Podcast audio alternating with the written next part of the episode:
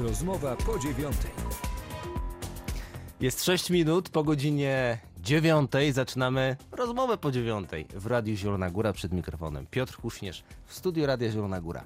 Michał Siepka, instruktor nauki jazdy. Dzień dobry, Michał. Dzień dobry, witam Państwa.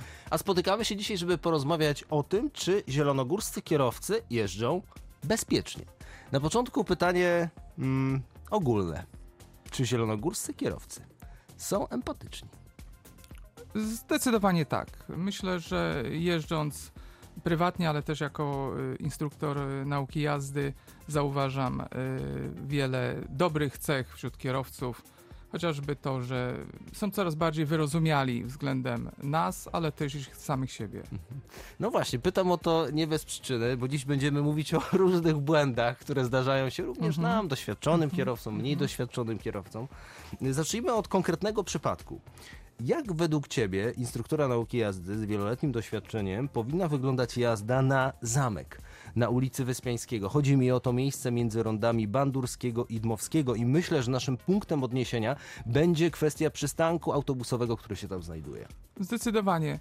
Y, Tutaj y, nawet jest wskazana taka forma poruszania się ze względu na duże natężenie ruchu, które tam mamy y, w tym miejscu, nie tworzenie korków, a głównie y, tworzą się te korki przez y, no, trochę nie do końca przez, nie, przez wszystkich kierowców zrozumiany przepis, czyli widzą przystanek autobusowy i pierwsze co robią, od razu chcą zmieniać pas ruchu, nie wykorzystują pasa ruchu, który dalej się ciągnie. Przystanek autobusowy jest oznaczony dla kierowcy autobusu, żeby wiedział, gdzie ma się zatrzymać, ale nie jest to zatoka. Więc jedźmy do końca i yy, trzymajmy się formy wjazdu na zamek, czyli jeden jedzie, drugi jedzie, jeden jedzie, drugi jedzie, tak? Żyjemy w czasach nowoczesnych technologii, GPS-ów. E, Ja przytoczę pewną sytuację, która miała miejsce pod koniec stycznia na rondzie PCK w Zielonej Górze. Pewien zielonogórski senior postanowił dosłownie skręcić w lewo na rondzie. Akurat e, rondem poruszała się policja, zatrzymała tego mężczyznę, tego seniora. Chciałem zapytać Ciebie właśnie o kwestię GPS-ów. Czy powinniśmy im bezgranicznie e, ufać? Myślę, że nowym technologiom do końca nie powinniśmy ufać, dlatego że nowe technologie nie mają czegoś takiego jak emocje. One po prostu nas prowadzą, tak jak prowadzi nas satelita, niekoniecznie widzą wszystko i niekoniecznie są tak dokładne, że my oddajemy im swoje życie i bezpieczeństwo. Wydaje mi się, że jednak tutaj zdrowy rozsądek powinien przemawiać. Co do seniorów, no to tutaj y, technologia tak szybko się rozwija, że no niekoniecznie wszyscy nad tym nadążamy. A pan tłumaczył się policji, że usłyszał komunikat od GPS-a, skręcił lewo, więc to zrobił. Dlatego to jest bardzo istotne, żebyśmy przede wszystkim włączyli myślenie podczas jazdy, tak jak już mówiłeś. Progi zwalniające to jest ciekawy temat, o którym warto porozmawiać. Z jaką prędkością powinniśmy my, kierowcy z Zielonej Góry, pokonywać progi zwalniające, bo ja nieraz obserwuję przed sobą auta, które spokojnie wjeżdżają 40-50 km na godzinę. Kwestie bezpieczeństwa to jedno, amortyzacja samochodu do to drugie. Jakie są twoje przemyślenia w tej kwestii? Zwróćmy uwagę na jedną rzecz, że przed progiem zwalniającym często jest y, znak ograniczający prędkość, prawda? Ta prędkość jest ograniczona do 20, do 30. Y, Dlaczego ona jest tak ograniczona? Dlatego, że ta prędkość daje nam bezpieczne pokonanie tego progu dla nas i dla naszego samochodu, prawda? Y, W momencie, kiedy no, my jedziemy szybciej, musimy liczyć się z konsekwencjami uszkodzenia tego auta. Aczkolwiek wielu kierowców y, posiada samochody typu SUV i uważają, skoro już mają większy prześwit, to można dodać gazu i bezpiecznie przejechać. Oczywiście no, nie do końca jest to bezpieczne dla innych uczestników ruchu drogowego, dla pieszych, więc no, e, zdrowy rozsądek przede wszystkim wyobraźnia. Wyobraźnia nastawiona na zagrożenia, które y, mogą czyhać y, za tym progiem zwalniającym. Po, coś, po, po coś są te progi zwalniające. I tak? dodajmy, Mają że- swoje y, zadanie. Tak, dodajmy, że też są różne progi zwalniające, mniejsze, większe, ale myślę, Tak że taką bezpieczną prędkością byłaby prędkość 20 km na godzinę. Y, Zdecydowanie tak. Y, Chociaż wiadomo, nieraz te progi zwalniające są na drogach, gdzie jest rzeczywiście to ograniczenie, niekoniecznie musi być tutaj na tyle bezpieczne. Można jechać szybciej, większa prędkość, 30 na godzinę, też pozwoli nam bezpiecznie przejechać y, próg, jeżeli on jest tak skonstruowany do tej prędkości, ale nie 50. Zdecydowanie.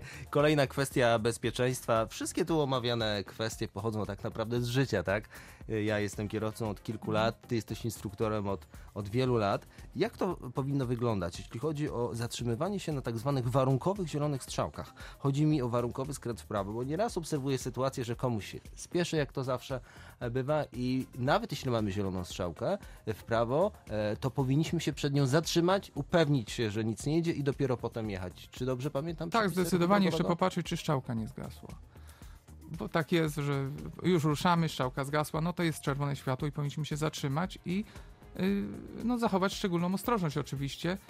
Y, Czy kierowcy się zatrzymują? Y, Tutaj nie byłbym taki jednomyślny. Różnie z tym bywa. Zatrzymują się, kiedy wi- widzą patrol policji. W większości przypadków nadal starają się przejeżdżać.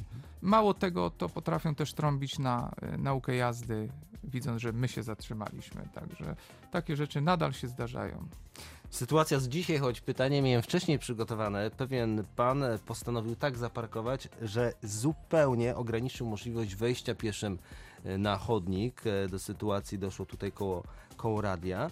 Powiedz, jak często dochodzi do takich sytuacji? Ty, jako instruktor nauki jazdy, widujesz często taką sytuację, że kierowcy zatrzymują się w tych miejscach, w których nie powinni, tłumaczą się, że nie ma miejsca, gdzie zaparkować, więc zaparkuję sobie na chodniku. Co ty myślisz? No tak, infrastruktura miasta w wielu przypadkach nie jest przygotowana na taką ilość pojazdów, które mamy teraz. Yy, instytucje, yy, które yy, są w, takich miejscach, yy, a my mamy coś do załatwienia, więc yy, próbujemy gdzieś tam się wcisnąć i, i ustawiać to auto, ale zanim ustawimy je na tym chodniku, to jednak yy, popatrzmy na to, czy jak sobie pójdziemy załatwić swoją prywatną sprawę, to czy rzeczywiście ten samochód nie zrobi więcej krzywdy. Y, Oceńmy sytuację, oceńmy sytuację, zanim ten samochód zostawimy na godzinę, dwie, trzy albo nawet 15 minut. To znaczy, czy rzeczywiście ten pieszy wchodząc nie będzie miał ograniczonego pola widzenia, albo pojazd, który będzie dojeżdżał do przejścia dla pieszych, rzeczywiście też będzie widział tego pieszego, a nie widział samochód, który stoi na chodniku, prawda? bo y, możemy zostawić pojazd na drodze. Droga to też chodnik, prawda? To, to nie jest tak, że my nie możemy z tego skorzystać, no chyba, że jest zakaz.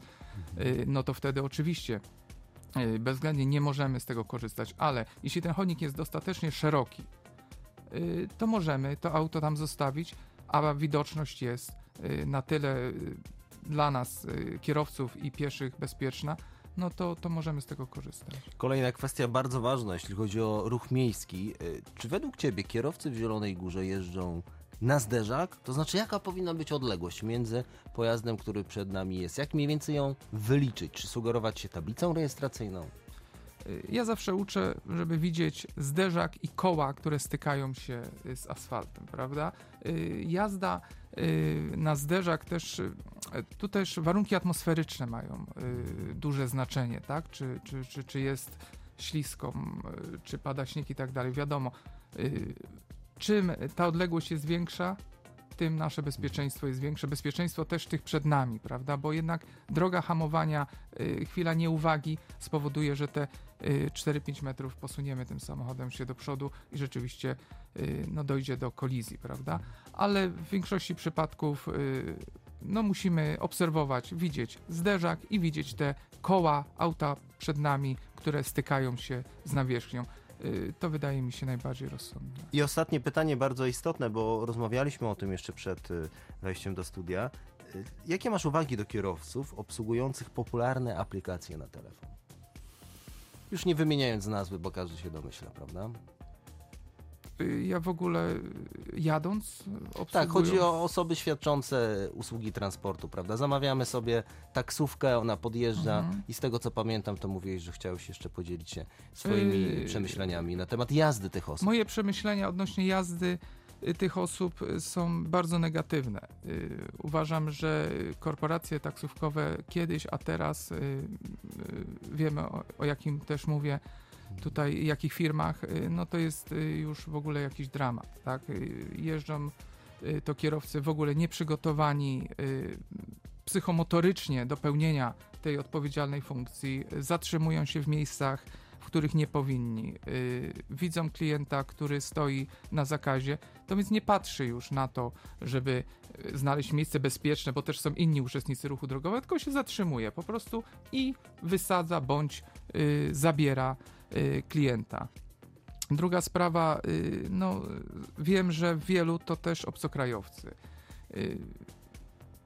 Tutaj no jest też troszkę różnica w kulturze prowadzenia auta, prawda? Nie to, żebym miał coś, tutaj, że sugerował, że tam jest źle, a u nas jest dobrze, prawda? Ale jednak jeździmy y, w, y, jednak w obcym kraju, więc stosujmy się do zasad, które obowiązują w tym kraju, a niekoniecznie kierujmy się tylko i wyłącznie zyskiem, żeby jak najwięcej, jak najszybciej. Uważam, że y, teraz te korporacje, które funkcjonują przez aplikacje, w wielu przypadkach y, łamią przepisy ruchu drogowego, jeżdżą nieodpowiedzialnie, jeżdżą niebezpiecznie i jest to złe. I niech to będzie puenta e, dla naszej rozmowy. Jedźmy bezpiecznie i pamiętajmy o empatii.